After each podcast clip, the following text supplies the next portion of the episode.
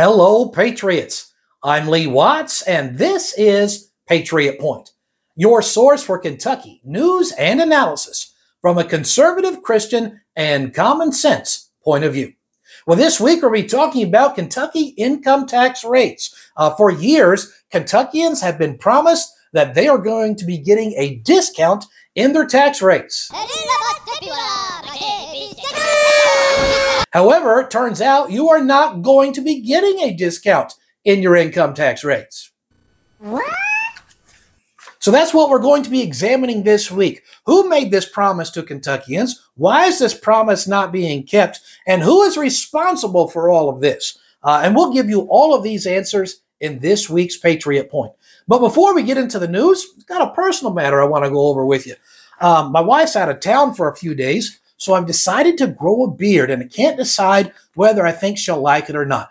Hmm. Hmm. So uh, give, I want to give your opinion here. All right. What do you think? Should I keep it or should I shave it off? Put your comments in the comment section below, and you'll see next time whether I got a fuzzy face or whether I shaved it off. Well, let's get to this week's news, which is Kentucky income tax rates. We've been promised a discount. Why are we not getting it? Here's the reason why. For years, Kentucky had a 6% uh, personal income tax rate. However, when the Republicans took control of the state legislature, they said they want to get rid of it entirely and move it all the way down to 0%. There are some other states that have no personal income tax at all, and that has worked out exceedingly well for those states. It's really attracted a lot of people to move there, built up a lot of industry. Uh, and so the Republicans said, all right, we're in charge now. We want to move your tax rate down to zero. Now, they first did this a few years ago, back in 2022. It was called House Bill 1. Uh, and they said, we're not going to drop it from uh, uh, what it is now to zero in one day because some other states did that and it did not work out well for them. It was too big of a shock to the system. So they said, we're going to do this incrementally. Every year we want to lower it by a half a point, maybe a full point, when we can move all the way to zero.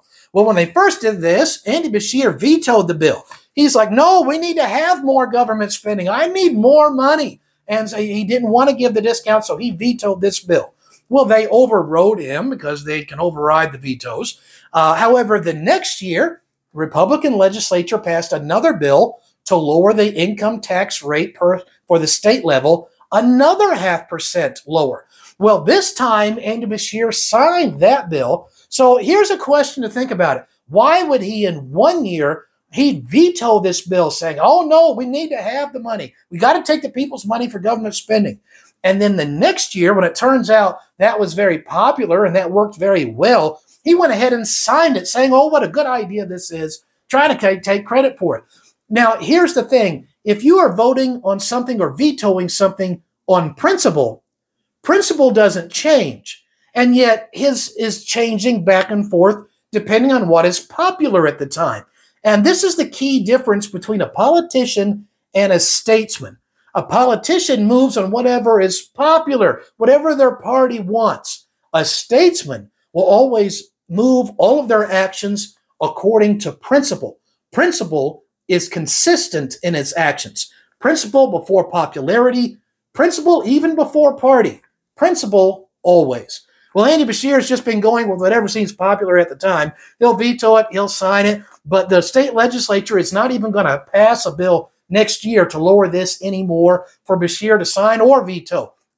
And here is the reason why. It's because the state legislature is prevented legally from lowering the state income tax next year because of restrictions they put on themselves. Uh, when they first started lowering this, they said in order to lower it the next year and keep this up, two requirements have to be met. Number one, the state has to have uh, a certain savings account. They call it basically a rainy day fund, where they want at least 10% of their usual annual revenue income set aside just in case there's an emergency. Uh, this is a very good idea. Personally, I wish it was a little more than 10%, uh, but it's a sound idea to have a rainy day fund, and they have met that requirement. However, there's a second requirement. The second requirement says that the state revenue, tax revenue for one year must be greater than the spending and appropriations uh, for the next year if taxes were reduced by 1% or more. Uh, so there's a lot of math behind that, but the, at the end of the day, it comes down to they didn't meet that requirement and they wound up falling about $435 million short.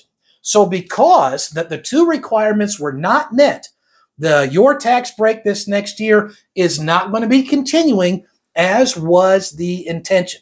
So if they say, well, if they have to have spending and appropriations has to be, uh, you know, equal to or less than what you're going to be giving a discount for, the answer, in my opinion, would be, well, just cut spending. What a crazy idea would that be? Uh, one of the people at the Capitol is a senator by the name of Senator Chris McDaniels. Uh, and he was talking about this recently. He is the chairman for the Senate's Appropriation and Revenue Committee. He said, I don't see us cutting any place. So he's like, we're not going to be cutting spending on really anything we're spending right now. However, what he did mention is that they were going to be doing what's called spending restraints. So what this is, say we're not going to increase spending for any of the programs, and we're not going to be taking on new programs that would require spending. Uh, so that's the way they intend to uh, get back to being able to give the people this income tax break. Uh, so Governor Beshear, in a press conference just last Thursday, he went on to come out and say Kentuckians don't have to worry about why the physical requirement wasn't met. Yes, we do worry about this. Hey, how come this requirement's not been met? Let me tell you exactly the reason why Andy Beshear says, hey, don't worry about this. Don't even think about it. it. Is because Biden and Beshear's policies have led to massive inflation. And when massive inflation happens, the people quit spending their money as much. And because they're not spending their money, there's not tax revenue on that money, which is why the legislature wasn't able to meet the requirement. It all goes down to the Republicans want to cut your taxes, but the Democrats right now have the top seat in government and they're making inflation go through the roof which is messing everything up.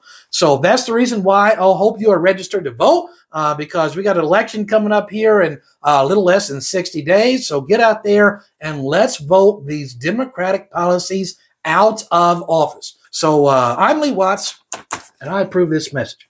Uh, so that's what we've got going on right now. Uh, now, Beshear's opponent to become the next governor is Mr. Daniel Cameron. Uh, his position on this, he has come out very clearly on this and says he wants to get back to reducing Kentucky's personal state level income tax down to 0% as quickly as can possibly be done. So these are our two different positions on this. Uh, I hope that you will say what your position on this is with your vote this November. Uh, now, with all of that being said this week, I have been doing Patriot Point now every single week, sometimes multiple times a week, for four years now without a break. So, uh, September is my birthday, also my wedding anniversary. So, I'm going to be taking two weeks off. Uh, in addition to this, my wife is having some serious health problems, and it looks like I may be having to take a major trip to go take care of her for a little while. Uh, but will we we will be back in two weeks to bring you Kentucky news from a Christian conservative standpoint. Uh, if Andy Beshear, Biden, or the liberals try to pull anything, I trust all you patriots will stand up and stop them till I get back on the air in two weeks. Uh, but this Sunday, I'm going to be somewhere before I go off the air, and that is going to be at the Grace Baptist Church in Bowling Green, Kentucky. I'll be teaching their Sunday school class. I hope you'll be able to come. I'm going to be teaching a lesson on the biblical principles behind the Declaration of Independence. I think you'll find that to be a fascinating lesson that every patriot should know. Then I'll be preaching the morning and the evening service. Uh, and I hope if you don't have a church home, you'll be able to join us at Grace Baptist Church in Bowling Green this coming Sunday. So that's what we have for you this week. So until two weeks from this week, I'm Lee Watts for Patriot Point, reminding you that liberty is not a spectator sport.